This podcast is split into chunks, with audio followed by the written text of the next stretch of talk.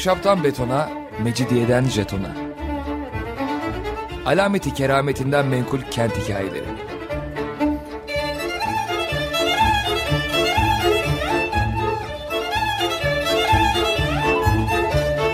Hazırlayan ve sunan Pınar Erkan.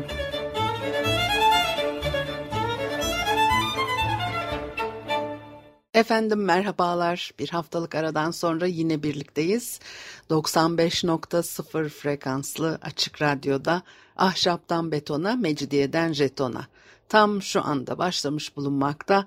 Anlatıcınız ben Pınar Erkan. Elektronik posta adresim pinarerkan.yahoo.co.uk Bugün biraz Osmanlı Rumlarından Şimdi nasıl ifade edeceğimi de bilemedim. Fakat sonra Rusya'ya gitmek durumunda kalmış bir ailenin diplomat çocuğu İstanbul'a geri geliyor ve buradaki izlenimlerini yazıyor. Konstantin Mihailoviç Bazili.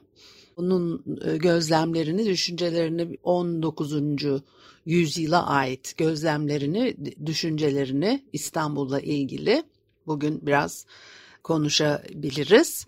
1809 senesinde İstanbul'da varlıklı bir Rum ailede dünyaya gelmiş ve İstanbul'da geçmiş aslında o ilk çocukluğu. Ailesi sıradan bir aile değil Yunan ayaklanmasında ve Yunanlılar arasındaki erken siyasi hareketlenmede rol oynayan bir aileydi diyor e, Özhan Kapıcı.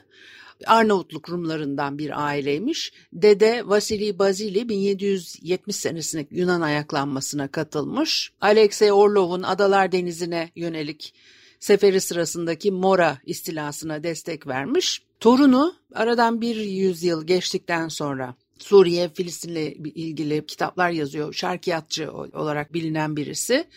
Pek çok konulara değiniyor ve ondan sonra da İstanbul'a geliyor. Biraz karışık aslında lafa girdim. İstanbul'da yaşıyorlar. 1821 Yunan isyanının ertesinde babası ve abiyi isyanda ilişkileri olduğu gerekçesiyle suçlanıyorlar. Dolayısıyla da aile İstanbul'dan ayrılmak zorunda kalıyor. İsyancıların bazıları Bazili ailesinin yardım ettiği, Bazili ailesinin yardımlarıyla eğitim gören isimlermiş. Yani öyle tahmin ediliyor. Dolayısıyla da isyanı tahrikle suçlanıyorlar ve idam hükmü çıkıyor. Fener Rum Patrikhanesi ile yakın ilişkileri var. Dolayısıyla da bu da muhtemelen idam cezası verilmesine neden olmuş olmalıdır diyor Özsan Kapıcı. Cezasından Babal'deki tanıdıkları aracılığıyla haberdar ediliyor. Daha cellatlar evin kapısına ulaşmadan birkaç saat önce kaçmayı başarmış.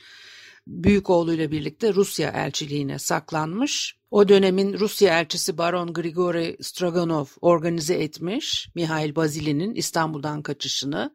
Eskiden beri araları iyi, ilişkileri de iyi. Kendisi de idam cezasına çarptırılmış. Konstantin 11 yaşındayken küçük kardeşi ve annesiyle birlikte İstanbul'da kalıyor ve Yunan isyanının başlarında Rumlara karşı İstanbul'da ortaya çıkan tepkilere tanıklık etmiş oluyor.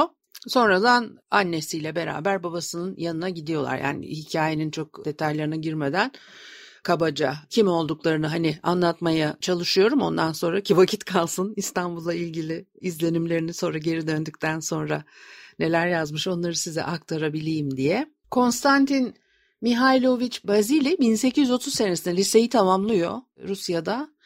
Ondan sonra da işte sınavlara giriyor filan. E, çünkü ona ilerleyen zamanlarda diplomat olacak. Fakat o arada İstanbul'a gelmeye karar vermiş. Ailesinin geçmişini, kendi geçmişini e, aramak istiyor o genç yaşında. Pek şimdi bulamayacağımız şeyler bunlar çok ender karşımıza çıkan şeyler ama geçmiş yüzyıllarda böyle çok genç yaşta seyahatlere çıkan, ailesinin geçmişini merak eden, daha farklı bir bilinç gösteren insanlar var. Belki bugün de var ama onların çok daha sayısı az gibi geliyor ya da ilerleyen zamanlarda belki e, ortaya çıkacak bütün bunlar. Mihailoviç Bazili'ye, Konstantin Bazili'ye geri dönersek eğer sonra bu gezilerden edindiği izlenimleri kitaba dönüştürüyor. Bunlarla isim yapıyor. Ve zaman içerisinde hem diplomat hem de şarkiyatçı olarak kaynak gösterilen kişiler arasında yerini alıyor. Bu İstanbul'a geldikten sonra da Ege adaları İzmir'e devam ediyor. Böyle bir seyri var ama biz sadece İstanbul'la ilgili bazı izlenimlerini konuşmakla yetineceğiz. Yemiyle Boğaz'a girişte seyyahların, gezginlerin hep çok etkilendiklerini görürüz. Bazili'de yine böyle bir tasvirle başlıyor. Marmara Adası'ndan başlayarak yer yer şehrin Hristiyanlık geçmişini de anlatıyor. E, dünya başkenti olarak değerlendiriyor İstanbul'u. Diyor ki akşama doğru İstanbul'un tepeleri ve minareleri ufka açılır. Marmara Denizi'nin kıyıları şehir benekleriyle dolu. Bütün bu bölge dünya başkentinin varoşları. Gemi Boğaz'a sabah saatlerinde yana, yanaşıyor. Diyor ki Boğaz'ın sabah havası yıldızları birer birer bastırırken tepelerden dumanlı bir sis ihtiyatla yükseliyordu. Şehrin tepelerinden yükselen camiler doğan güneşin ilk ışıklarına bürünüyor. Tıpkı sabah düşlerinin üzerindeki uyuşuk bir bulut gibi İstanbul sabahında da yerlerde hala müpem bir ışık uzanıyordu. Geniş kubbeler ve ince minareler arasından seraskerliğin ağır kulesi yükselir, heybetli, tenekeden, konik bir çatı üzerine yerleştirilmiştir. Tıpkı bir derviş başlığı gibi diyerek e, anlatıyor. Yeniçerilerin bir kalkışmaları var. O dönemlerde yaşanan çok e, ciddi olaylar var ve o Yeniçeriliğin ilgasından sonra inşa ediliyor Seraskerlik Kulesi. O dönemde seyyahların şehre girerken deniz tarafından ilk gördüğü yapılardan bir tanesi. Ve devam ediyor. Geniş yarımada eski taşlardan surlarla kaplanarak denize uzanıyor. Boğaz ve Marmara Denizi itaatkar bir şekilde bu surları ıslatıyor. Yüksek teraslı havadar bahçeler berrak havaya bakıyor ve koyu yeşil servilerin arasından yaldızlı çatılar ve paravanlar gözleniyor. Hem kurşun kubelerin altında ağırlaşmış ve ezilmiş hem de narin ve açık fantastik şekildeki çeşitli birçok bina gözleri cezbetmek için bir araya gelmiş. Bu saraydır. Selviler hüzünlü gölgelerini mezarlığa bırakmıyor. Onlar bekçiler gibi kıskançlıkla sonsuz yeşilliğin altında saray münzevilerinin oyunları ve yaramazlıklarını tıpkı bir tabuttaymış gibi gölgelerle kapatıyorlar diyor. Saray o kadar e, sessiz, sakin görünüyor ki sanki içinde bir canlı varlık yok da hayat burada uykuya dalmış gibi diye böyle tasvirleri de var. E, Sultan Mahmud'un keyfi o günlerde pek yerinde değilmiş. Onun en sevdiği yer Asya kıyısında yeni inşa edilmekte olan yalılar, Boğaz üzerindeki diğer mekanlar ve bunun için de bir e, diye yorumluyor ve bunun için de Topkapı Sarayı'nda sanki bir zindandaymış gibi gençlik hatıraları ona ağır geliyor olsa gerek diye de yorum yapmış yine. E, Topkapı Sarayı'nda çocukluk ve gençliğini e, geçirmiş çok zor günler. Abilerinin zamandaki saray entrikaları ve saray darbeleriyle geçen o çocukluk yıllarının hatıralarını unutmak için e, Boğaz'da başka mekanlarda vakit geçirmeyi tercih ettiğini söylüyor. Sultana ağır gelen çocukluk ve gençlik e, hatıraları onun ve Rical'nin Boğaz üzerinde yeni mekanlar, gözde mekanlar olarak seçmesine yol açtığı düşünülüyor. Bu, bu da tabii biz Dolmabahçe Sarayı'nın inşasından önce Topkapı Sarayı'ndan çıktığını padişahların, Dolmabahçe Sarayı'nın inşası 2. Mahmud'un oğlu Abdülmecit zamanında oldu. Ama ondan daha önce zaten artık epeydir Topkapı Sarayı'nda padişahların kalmadığını söyleriz. Gerçekten de Boğaz kıyılarındaki saraylarda vakit geçiriyorlardı çokça. Yani bu da bir e, yorum. E, sultana ağır gelen çocukluk gençlik hatıraları sebebiyle onun artık pek de e, o yapı içerisinde kalmak istemediğini söylüyor. Dolayısıyla aslında Tabii bu da Özhan Kapıcı'nın yorumu. Asya kıyısındaki yeni mekanlar, siyasi toplumsal hadiselerin şehrin sosyotopografyasını etkiliyor. Bu da bir örnek olarak okunabilir diyor. Bazile ondan sonra başka betimlemelerle beraber İstanbul'u değerlendiriyor bir kent olarak Asya, Avrupa'yı birleştiren amfiteyatronun merkezinde bir İstanbul. Mucizelerin ortasında büyük olmayan bir saray, iç içe geçmiş bahçeler son derece canlı bir etki yaratıyor. Böylesi benzersiz manzaraların büyüleyici uyumuyla herhangi bir mimari daha iyi uyuşamazdı diyor. Eğer kocaman bir saray dikilseydi onun devasalığı yüzeysel ve önemsiz görünür. Manzaraların kaosunda kaybolur e, giderdi demiş. E, Topkapı Sarayı'nın İstanbul'un topografyasına ve peyzajına en uygun e, saray olduğunu düşünüyor. Bunu bu şekilde ifade ediyor. Tournefort bir yüzyıl önce saray e, binasının temelden yıkılmasını ve bu mekanda Louvre adında yeni bir saray yapılmasını istemişti diye hatırlatarak onun o fikrine de karşı çıkmış oluyor. İstanbul'la ilgili böyle hiç İstanbul'a ayak basmadan planlar e, yapıp gönderenler mi e, olmadı? Böyle şehre dışarıdan bakıp fikir beyanında bulunanlar mı olmadı? E, herkesin kendine göre bir fikri var ve yapılmadı da değil aslında 19. yüzyılda ondan sonra Fossatilerin o kocaman Darülfünun binası aslında Sarayburnu'na inşa edilmişti. E, onun da e, ne olduğunu, sonunu gördük öyle söyleyeyim. Dolayısıyla çok büyük müdahaleler çok iyi sonuçlar vermiyor. O dönemde de aynı durum söz konusu. Bir müzik arası verelim ondan sonra devam edelim. Efendim Açık Radyo'da Ahşaptan Betona, Mecidiyeden Jeton'a devam ediyor. Haliyle Pınar Erkan'ı dinlemektesiniz. 19. yüzyılda 1830'lu yıllarda İstanbul'a gelen Konstantin Mihailoviç Bazili'nin şehirle ilgili izlenimlerini aktardıklarını paylaşıyordum. Yeniçeri ordusu kaldırıldıktan sonra şehirde büyük bir hareket oluyor. Elbette Sultan Mahmut İstanbul'da pek çok değişikliklere gidiyor ve şehirde sürekli ikamet etmeyen, çalışmayan, veya ticaret yapmayanları da sürgüne gönderiyor. Bu da yine Bazili'nin sözünü ettiği konulardan bir tanesi. A. Hüseyin Paşa İstanbul'da halkı sokaklarda çeviriyormuş. Görünüşünü, yürüyüşünü, bir şeyini beğenmezse eğer sorguluyor onları ve ondan sonra da Anadolu'dan gelmiş olanları Anadolu kıyısına, Avrupalıları da Gelibolu'ya sürmek için harekete geçiyorlar ve zaten rıhtımda mamnalar beklermiş bu insanlar için. Bu şekilde 20 bin insan İstanbul'dan gönderilmiş. Aslında düşünsenize ne kadar acayip bir şey. Yolda yürüyorsunuz. A Hüseyin Paşa geliyor sizi sorguluyor. Ondan sonra da sizi dertop edip gemiye gönderiyor.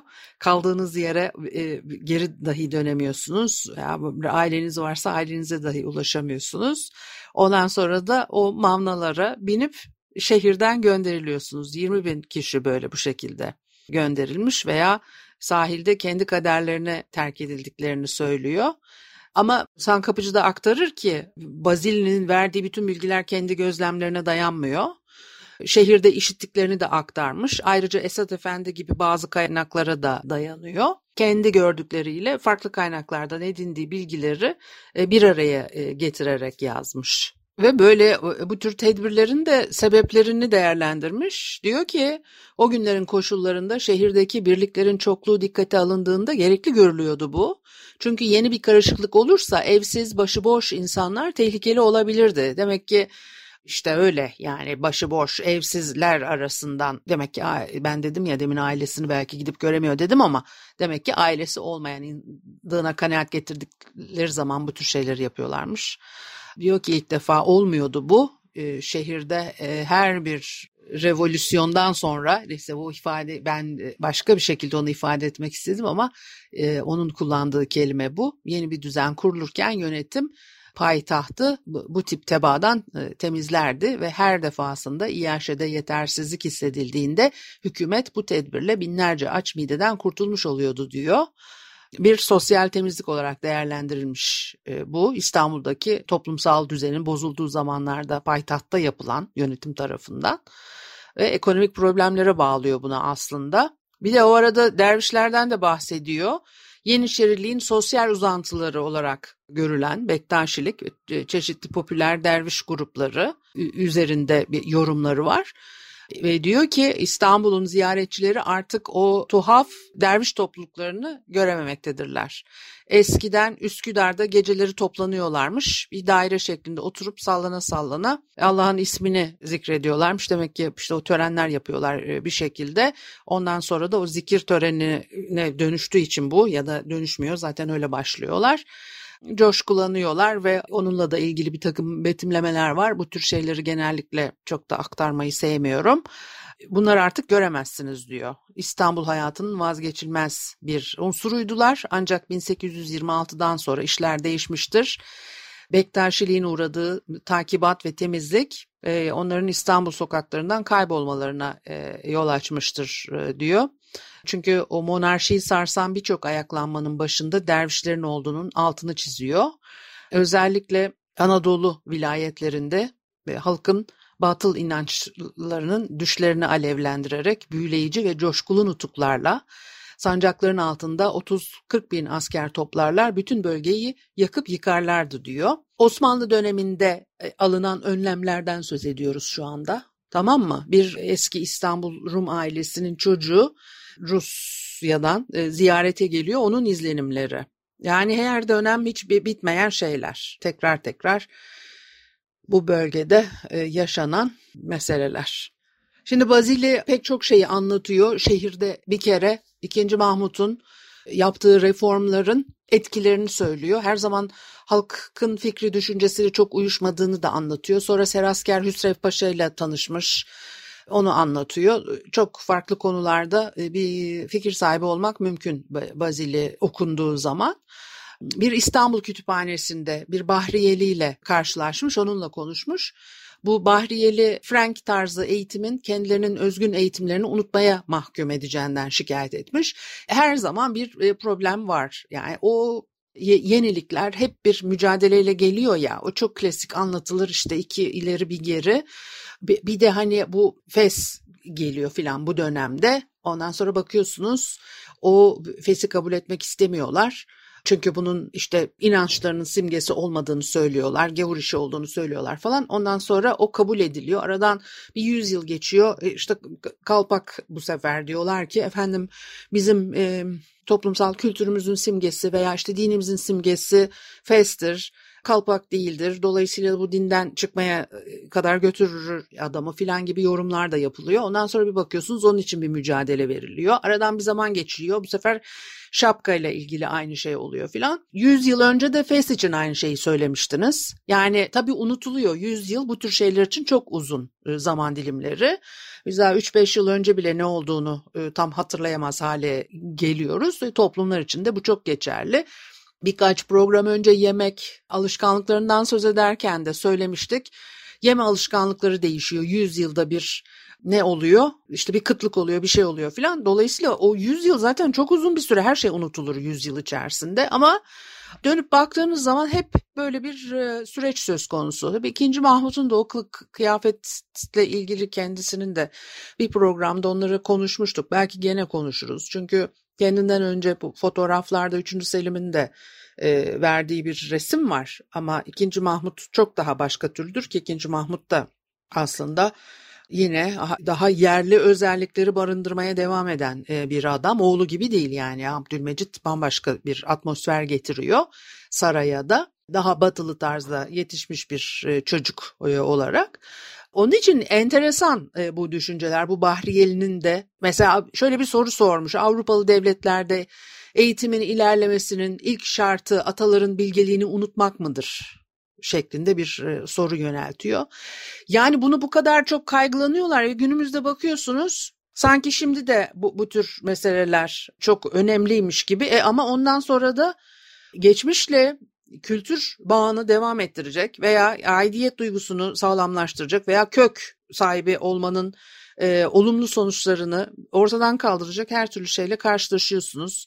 Her şeyin ne kadar yüzeysel olduğunu da e, görüyorsunuz. Ya o ataların bilgeliğinden kastettiği ne acaba diye artık her dönem bunları e, merak eder olduk. Çünkü bugün de baktığınız zaman ataların bilgeliğinden bahsediyor. Ya mezar taşlarını okuyamıyorum diye ortalığı ayağa kaldırıyorlar. Ondan sonra bir bakıyorsun bütün yapılar her şey mirasın yıkılıyor. Bir cumhuriyet dönemine ait ortaya konmuş yapıların yıkılması da son derece e, rahatsızlık verici. Bakıyorsunuz bir tanesi Cumhuriyet dönemine ait bütün o yapıları yıkıyor. Orada bir sebep görüyorsun bu politik siyasi bütün o e, ortaya konanları yıkmaya çalışıyor, ortadan kaldırmaya çalışıyor diyorsun. Ondan sonra şimdi de bugün Ankara'daki mesela Ulus 100. yıl çarşısının yıkılma süreci söz konusu. E ne oldu? Gene aynı şey devam ediyor ve neden e, her şeyi bu kadar yıkmak peşindeyiz? Neden illaki her şeyi yıkarak daha iyisini e, inşa edeceğimizi düşünüyoruz? Hiç öyle bir şey yok. İki gün önce divan yolundan başlayarak İstanbul Üniversitesi'ne kadar yürüdüm. Korkunçtu ortalık. Yani bir kere e, her yer e, kapatılmış böyle etrafı çünkü inşaat halinde sürekli bir inşaat e, söz konusu iş makinaları bakıyorsunuz ortada bir güzellik yok her yer kapatılmış iş makinaları kazılmış kaldırım taşları yığılmış atılmış bir yere toprak yığıntıları filan bu İstanbul'un kaderi yani bugüne ait bir şey değil 18. yüzyılda başlamış şehir sürekli hallaç pamuğu gibi atılıyor. Bunu sürekli söyler oldum. Gerçekten de çok e, yıldırıcı bir şey. Bakıyorsunuz nüfus çok az olduğu için insanlar daha böyle bir işte pitoresk manzaralar falan var. Ağaçlar içerisinde daha bir yeşillik var. Şehrin belirli e, noktalarında bir güzel manzaralar içerisinde hayat sürdürmek mümkün. Onun için insanlar çocukluğunu filan arıyor. Öte yandan baktığınızda her yer sürekli hallaç pamuğu gibi atılıyor inşaatlar yapılacak diye. Neden? Neden? Yani bir şeyi bir çabuk bitirip bir e, derli toplu bir düzen bir de o kadar işte turist peşinde koşuyorsunuz filan. Korkunçtu divan yolundan e, İstanbul Üniversitesi'ne kadar olan yol üzerindeki manzara korkunçtu. Zaten o turistlere yönelik dükkanların halini anlatmaya mecalim yetmez yani o kadar e, fenaydı. E orada bir e, bize ait bir İstanbul yok. Yani turistlere yönelik e, bir takım bak şimdi sinirlendim. Bazili'yi bıraktım ama. Çünkü neden? Çünkü karşılaştığımız manzara bu ve Ankara'da yani Ulus 100. Yıl Çarşısı'nın yıkılmasın diye herkes e, uğraşıyor bu konuyla e, ilgili alakalı olanlar. E, neyin mücadelesini vermeye bu kadar uğraşıyoruz? O da ayrı bir konu. Neden? Çünkü yetmiyor. Yani gücümüz yetmiyor. Neden? Yahu çocukluğumuza ait yaşadığımız çevreleri koruyabilelim. Bir şey de yerinde kalsın. Bir dönemi anlatan bir sembolik bir yapı bir şey yerinde kalsın. Sembolik lafını da hiç sevmememe e, rağmen sembolik derken yani o aman sembolik olarak o yapı orada kalmasın. Çevremizi niye ona göre e, biçimlendiremiyoruz? Bir şeyi yıkmadan neden yenisini yapma çabalarına bu kadar meraklıyız? Çünkü biliyoruz ki Zafer Akay'ın bununla ilgili bir çalışması vardı diye hatırlıyorum. Gayet güzel tespit edilmiş şeyler 1930'lu ıı, yıllarda yapılmış yapıların ne kadar sağlam olduğu falan ki o zaman da malzeme çok eksik, üretim çok kısıtlı olmasına rağmen böyle bir bunları görüyoruz ama patır patır bu binalar yıkma çabası içerisine e, giriliyor. Yani her e, gelen ve geçen bir inşaat furyasıyla ve ondan sonra da bu e, konuşmalar. Şimdi ben de gene devam edeceğim e, buna ama e, bugün vaktimiz bitti maalesef. E, bu kadar olsun. Biraz konu dışına çıktım. Biraz da sinirlendim ya. Hep sinirleniyoruz da aslında sinirlenmiyoruz. Yani bir o siniri sürekli bastırıyoruz. Zaman zaman aslında gerçekte yaşadığımız o sıkıntı birdenbire su yüzüne çıkıveriyor. Kendimizi tutamıyoruz. O olan bu. Bugünlük bu kadar olsun. Haftaya görüşene kadar. Hoşçakalın.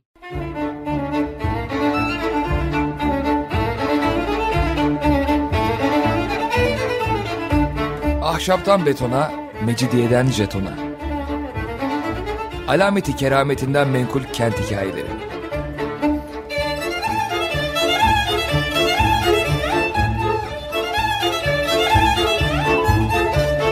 Hazırlayan ve sunan Pınar Erkan